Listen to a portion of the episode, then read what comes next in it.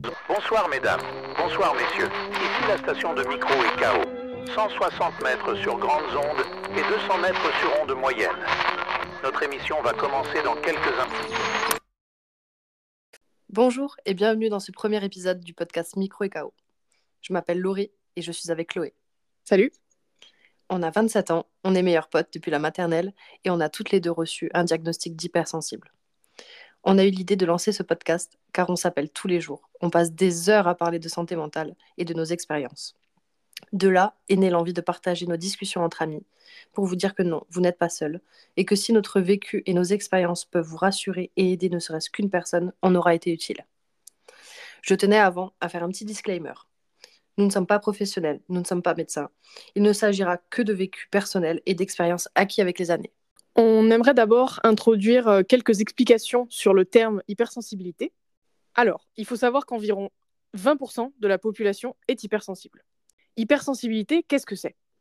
C'est une sensibilité plus forte que la moyenne à des stimuli extérieurs.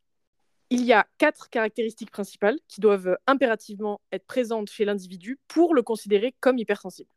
Un traitement plus profond de l'information, des sens plus développés, des réactions plus intenses aux informations sensorielles, une réactivité émotionnelle importante, une grande empathie et une sensibilité aux stimuli subtils de l'environnement. Pendant nos recherches, on a trouvé deux études assez intéressantes que je vais partager avec vous. La première, elle est menée en 2014 par des chercheurs à New York, qui ont montré que grâce à une IRM, les zones du cerveau liées à l'intégration sensorielle, la conscience et l'empathie étaient activées plus intensément chez les hypersensibles. Une autre étude, faite avec un électroencéphalogramme, a démontré que les courants cérébraux sont plus importants chez les hypersensibles que chez les personnes moins sensibles. Maintenant que le terme est un peu plus clair pour vous, on aimerait vous partager notre parcours de notre enfance à aujourd'hui. Du coup, on va commencer par le début, l'enfance. Me concernant, ça a été une période un petit peu difficile. J'ai toujours ressenti des symptômes d'hypersensibilité. Je me sentais pas adaptée au monde dans lequel j'évoluais. Et j'avais des difficultés à me comprendre et à me faire comprendre, que ce soit par mon entourage, mes amitiés ou alors tout simplement à l'école j'ai eu très très vite euh, une sensation de rejet, une sensation d'être différente. Et suite à du harcèlement, je me suis isolée. De mon côté, euh, mon enfance, elle a plutôt été assez saine et assez stable. Mais ça n'a pas empêché que très vite, en fait, je me mette un mur de protection. Je pense que je voulais rentrer dans la norme pour pas me faire remarquer. J'avais besoin, en fait, d'être la personne qu'on attendait que je sois. Euh, j'avais peur de pas être aimée. Donc j'avais pas vraiment de signes visibles en fait de l'hypersensibilité parce que j'avais mon mur. Du coup, on peut dire que déjà là, il y a un point commun. On a toutes les deux cette sensation de rejet, sensation d'être différente. Exactement. Et faut aussi savoir que on s'est rencontrés euh, bah, quand on était en maternelle. Donc en fait, on s'est très vite, euh, très vite connus et très vite rapprochés. C'est vrai. Est-ce qu'on se comprenait déjà en étant si petite parce que bon, première année de maternelle, on a quoi 3-4 ans? À peu près, ouais. Comment ça s'est passé l'adolescence pour toi? Compliqué. Mon début d'adolescence, euh, pendant la période, on va dire, des trois premières années, a été assez euh, traumatique, où j'ai un peu dû grandir d'un coup, malheureusement. C'est l'âge où normalement on doit se découvrir, commencer à s'émanciper de ce qu'on a toujours connu pour devenir un peu plus nous-mêmes. Et en fait, moi, ces trois ans-là, c'est ce qui m'a vraiment, je pense, renfermée sur moi-même. Et ça a scellé encore plus ma, ma fausse identité. Donc là, tu parles des trois premières années de ton adolescence. Donc on est de quoi Vers 12, 13, 14 ans? Exactement. Ok. Donc mon évolution, je pense qu'elle a continué d'être biaisée. Et ma seule manifestation à l'époque, euh, c'était vraiment euh, un, dégoût de certaines textures et vraiment une sensibilité euh, au contact. Et de ton côté? Alors moi, l'adolescence, a été euh, une sacrée période dans ma vie. Il y a eu un petit peu, euh, côté euh, personnel, un enchaînement de, de traumatismes assez costauds qui ont fait que je suis très très vite rentrée dans une sorte de rébellion qui est quand même, bon, pas forcément liée à l'hypersensibilité, c'est très caractéristique de l'adolescence d'être en rébellion à cette période-là. Mais il y avait derrière vraiment une colère et une incompréhension de ce que je pouvais vivre, des ressentis que je pouvais avoir et une incompréhension aussi des, des gens euh, qui étaient autour de moi par rapport à ma façon d'être. Donc ça, je l'ai très très mal vécu. J'ai eu beaucoup de difficultés à m'accepter. Et euh, il y a quelque chose aussi qui est important de souligner, c'est que quand on est hypersensible, vu qu'on n'est pas adapté au monde dans lequel on vit, que tout nous agresse et que tout peut nous paraître hostile, on est en permanence dans la suradaptation. Et en fait, on, on se suradapte aux gens, on se suradapte à notre environnement. On est un petit peu des caméléons comme ça. Et du coup, je trouve que c'est assez compliqué de trouver son identité. Ouais, c'est vrai. Du coup, j'avais du mal, je savais pas trop, j'avais pas trop dit, j'arrivais pas vraiment à trouver mon identité. Ouais, est-ce que t'aimais, est-ce que t'aimais pas? C'est ça, ouais, ça a été très compliqué parce que quand je fréquentais un groupe de personnes, je m'adaptais tellement à ce groupe de personnes que je, parlais comme eux, je m'habillais comme eux, je reprenais leurs expressions. En fait, vraiment, j'étais un caméléon et je m'entendais avec tout le monde et je me fondais dans tous les groupes sans pour autant réussir à trouver mon identité à moi. Et ça, ça a été un, long chemin pendant les années qui ont suivi. Euh, l'adolescence, pour moi, c'était aussi mes premières crises d'angoisse, mes premières crises de panique, par la suite un, un, trouble anxieux qui s'est développé. C'est quelque chose auquel on est beaucoup plus sujet quand on est hypersensible, tout ce qui est anxiété. Je crois que tu as des problèmes d'ailleurs aussi avec ça, non? Oui, effectivement. Et ensuite, il y avait euh, également, euh, dans les choses qui m'ont marqué, ce, besoin d'être rassuré en permanence, la peur de faire mal les choses, la peur du rejet, euh, qui était très, très marqué chez moi. Donc, en fait, je savais pas dire non. Je sais toujours pas dire non. J'apprends. mais du coup, en fait, tout le temps, essayer de faire plaisir aux gens, essayer de, de, me faire aimer. Et vraiment, j'ai appris plus tard qu'on pouvait pas être aimé de tout le monde. Mais quand c'était le cas, je le vivais très très mal et euh, c'était assez compliqué. Ouais, en fait, tu te rejetais la faute dessus euh, quasiment directement. Bah, en permanence, parce que vu que je savais, moi, que j'étais pas vraiment adaptée à mon environnement et que depuis petite, les gens ont du mal à me comprendre, en fait, j'avais la sensation que j'avais fait quelque chose de mal qui avait fait que les gens ne m'aiment pas, en fait. Ouais, s'il y avait un problème, c'était ta faute, c'est tout, quoi. C'est ça, totalement. Et puis, on a grandi. Ce qui est bien, c'est qu'on a grandi ensemble. Ouais. Et on arrivait à l'âge adulte, du coup, très jeune adulte quand même.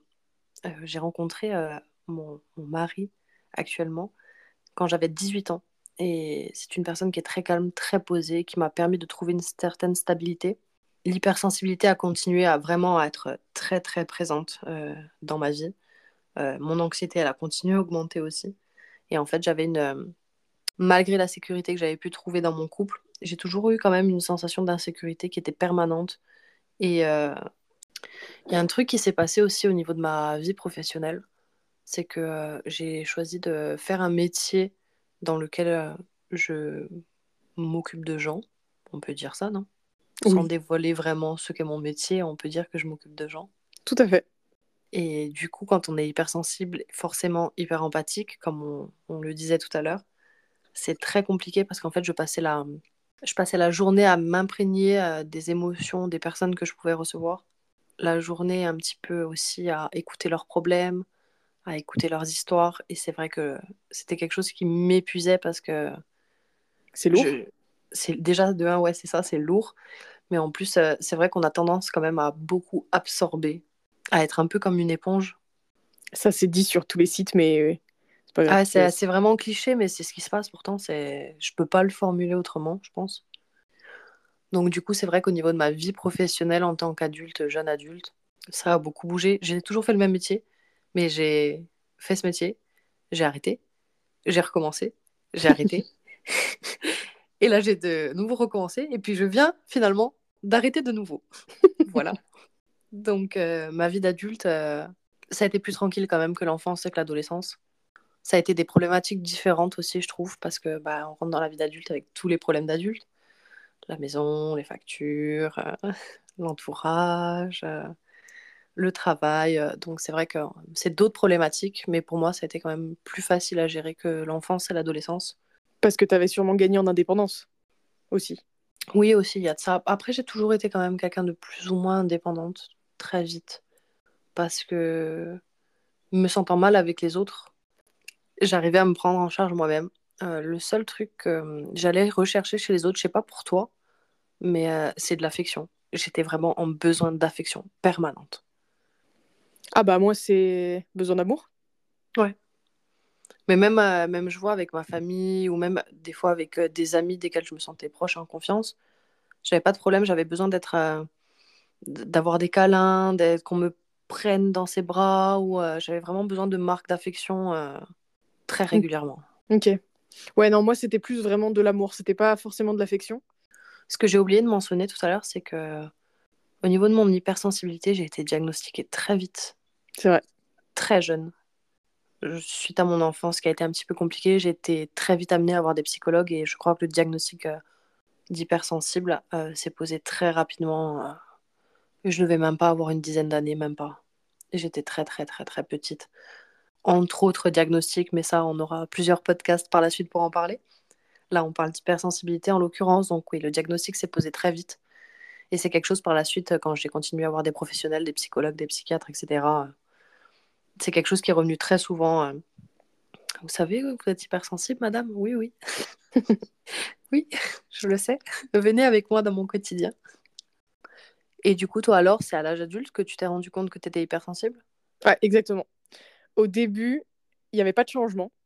Euh, C'est-à-dire que j'avais toujours les fondations euh, de ma maison sur le terrain du voisin. Puis, le fait de commencer à vivre seule pour mes études, ça m'a un peu, si tu veux, permis de faire connaissance avec moi-même. Et c'est un peu à ce moment-là que j'ai fait mon adolescence finalement. Et c'est vers mes 22-23 ans que j'ai vu passer de plus en plus le mot hypersensibilité. Alors, faut savoir que de base, euh, le fonctionnement du cerveau, l'humain avec un grand H, tout ça, ça m'a toujours intéressé. Tu voulais faire des études de psychologie d'ailleurs à la base, non? Ouais, c'est vrai. Ouais, tout à fait. Tout à fait. Et en fait, je me suis euh, renseignée dessus. Et là, la claque.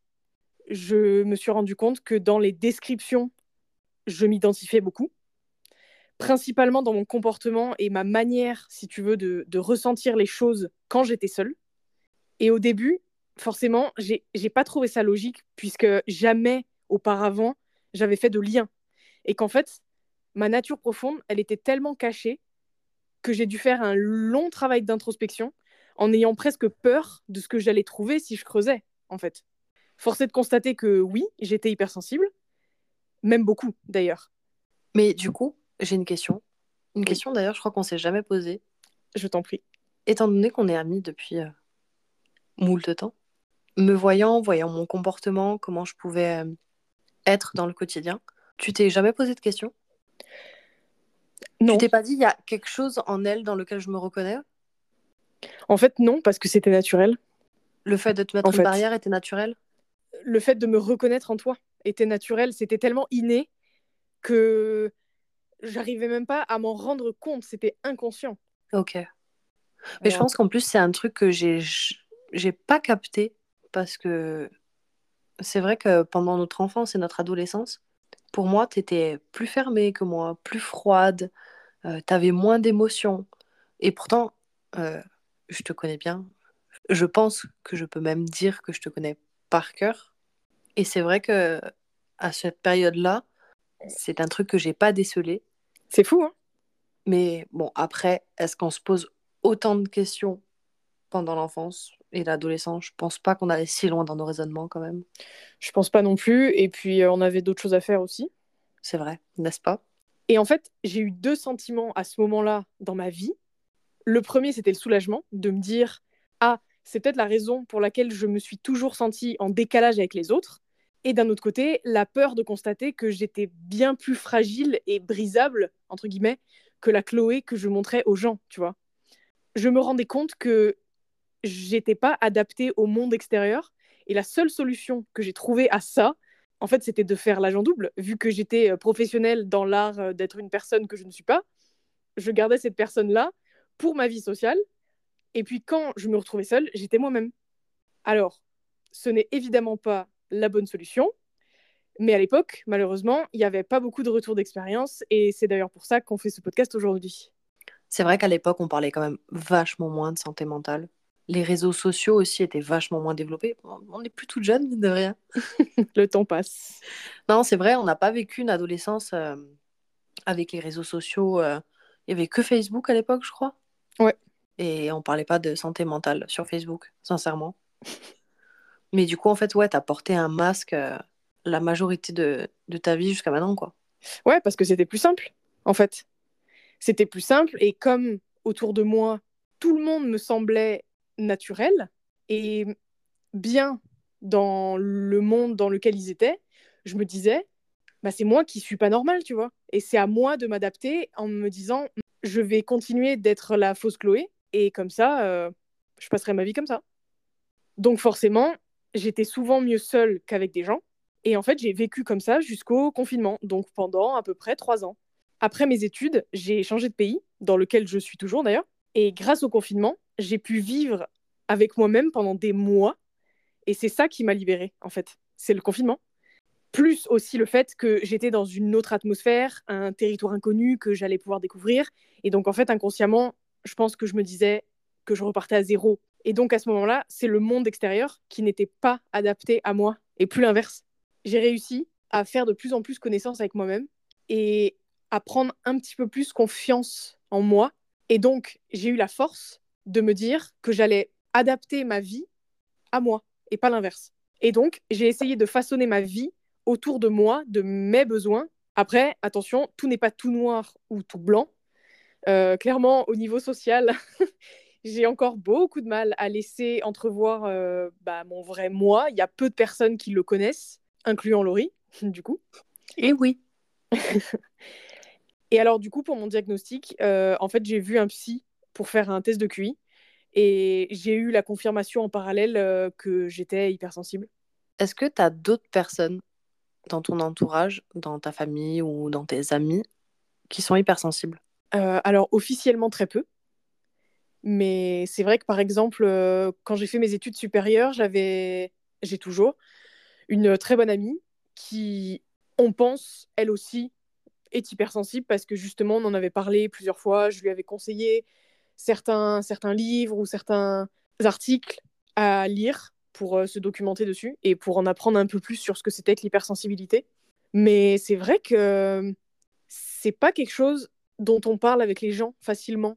Tu sais, je veux dire, tu vas pas voir une personne euh, au bout de 20 minutes de conversation, euh, hey, au fait, t'es hypersensible Non, c'est sûr, clairement pas. Donc, ouais, c'est vrai que non, autour de moi, pas tant. Dans ta famille non plus? Bah, pareil, officiellement, pas que je sache. Et j'ai pas l'impression, mais ouais, je sais pas. Non, je te demande parce que je sais pas si tu as déjà vu, mais on entend souvent dire que l'hypersensibilité c'est potentiellement héréditaire. C'est pas encore totalement confirmé, mais il y a une partie de c'est potentiel, c'est possible quoi. Ok, ok. Et toi? Bah écoute, sincèrement, à part toi, je pense quand je vois mon comportement, je me reconnais vachement dans ma grand-mère. Ah ouais? Ouais, et il faut savoir que ma grand-mère, euh, cette année, elle va avoir 91 ans. C'était pas le genre de diagnostic qu'on posait à l'époque. Elle a quand même passé la Seconde Guerre mondiale. T'imagines entre deux bombes C'est ça, ouais, voilà. Donc elle a quand même passé la Seconde Guerre mondiale et c'est, c'est pas le genre de préoccupation euh, qu'on avait à l'époque parce que bon, il faut se dire. Il euh, Faut remettre dans le contexte. Hein oui, voilà. Mais du coup, ouais, je pense que ma grand-mère. Bon, là, c'est des on pense c'est pas des gens, qui, des gens qui ont été diagnostiqués officiellement dans mon entourage, j'en ai pas. Mais des gens qui ont les mêmes sensibilités que moi, les mêmes comportements que moi. C'est vrai que il y en a quand même quelques-uns. Hein. Ah ouais? Ouais, ouais, je pense que bah ouais, je redirais ma grand-mère, je pense que mon mon frère aussi, je pense qu'il est comme ça. Ah, c'est intéressant. Ouais, on dirait pas parce que toi tu le connais, on dirait pas, mais euh, il a des comportements, il a beaucoup de difficultés avec tout ce qui est sociabilisation, il, ne supporte pas certains stimuli, euh, ouais. Ouais, en fait, euh, il est peut-être un peu comme moi, finalement. Ouais, je pense. je pense. Oui, non, c'est sûr que s'il est hypersensible, c'est sûr qu'il lui aussi doit avoir un bon masque de protection. C'est quand même assez fou que pendant 23 ans, j'étais persuadée d'être quelqu'un et en fait, je me rends compte que petit à petit, euh, en fait, c'est qu'une façade. C'est assez effrayant comme euh, oh. réalisation. C'est flippant. Hein.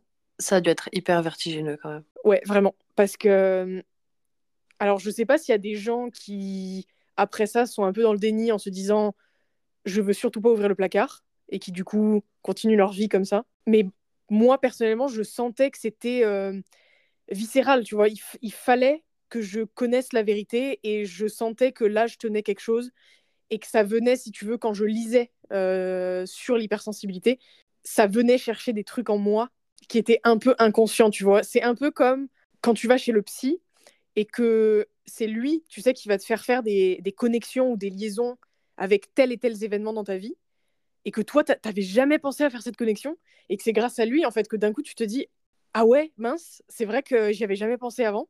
Ouais, je vois bien, je vois.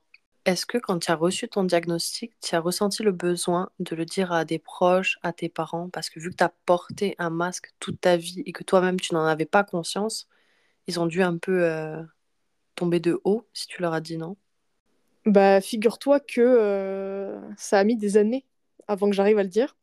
En tout cas, à ma famille, on va dire. Parce que c'est vrai que que ce soit dans ma vie perso, c'est-à-dire euh, mes relations amoureuses, mes relations amicales, vraiment mes amis proches, dont toi, forcément. ça, ça va. J'arrivais à, à le dire assez facilement. Mais c'est vrai que pour la famille, je, en fait, je me disais, que c'était un peu comme un. Alors, c'est un peu peut-être bête dit comme ça, mais j'avais un peu l'impression que c'était un peu comme un deuil, tu vois, de leur dire, en fait, les enfants, je joue un rôle, moi-même, je ne me rendais pas compte, et en fait, la personne que vous connaissez, potentiellement, je suis même pas à 50% cette personne-là. Tu vois ce que je veux dire? Potentiellement, c'est pas moi, quoi.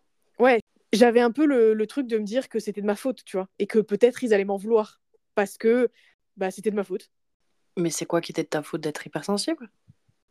De m'être mis un masque? D'accord, ok. Ouais, de... mais t'en avais pas conscience. Ouais, mais tu vois, de pas avoir eu la force de me dire, ok, je suis. En fait, de m'assumer.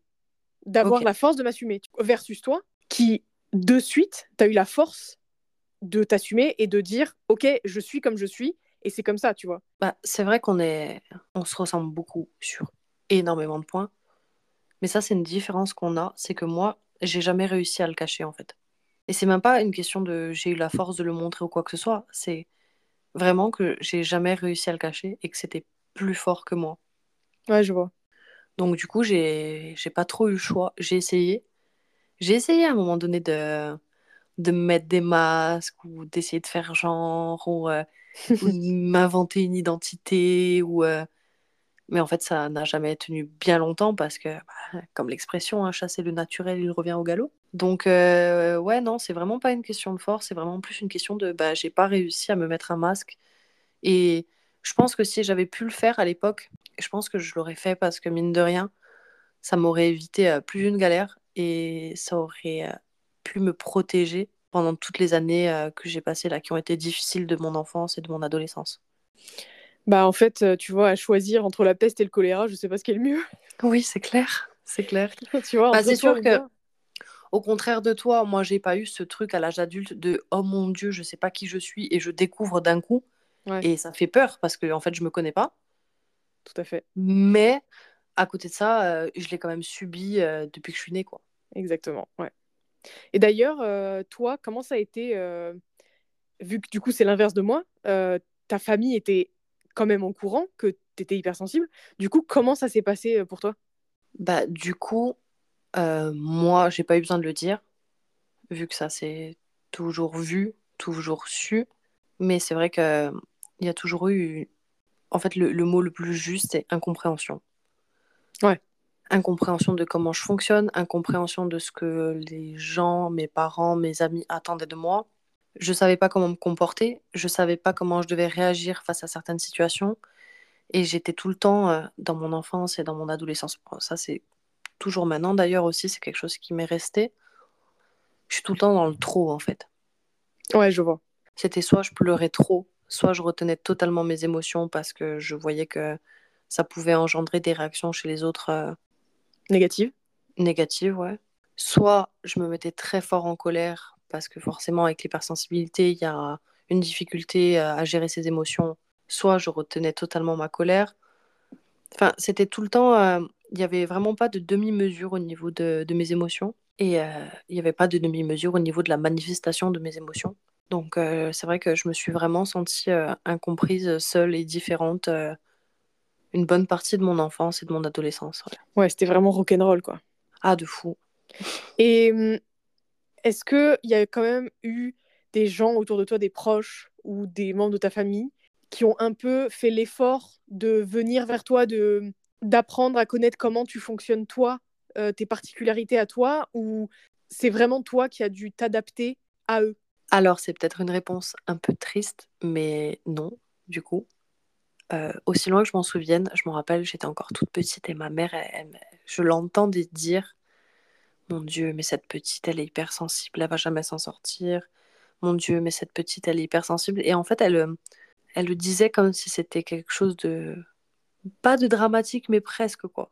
Ouais, une fatalité. Ouais, c'est ça. Et euh, les seules personnes qui ont été douces avec moi, ça a été mes grands-parents quand j'étais petite.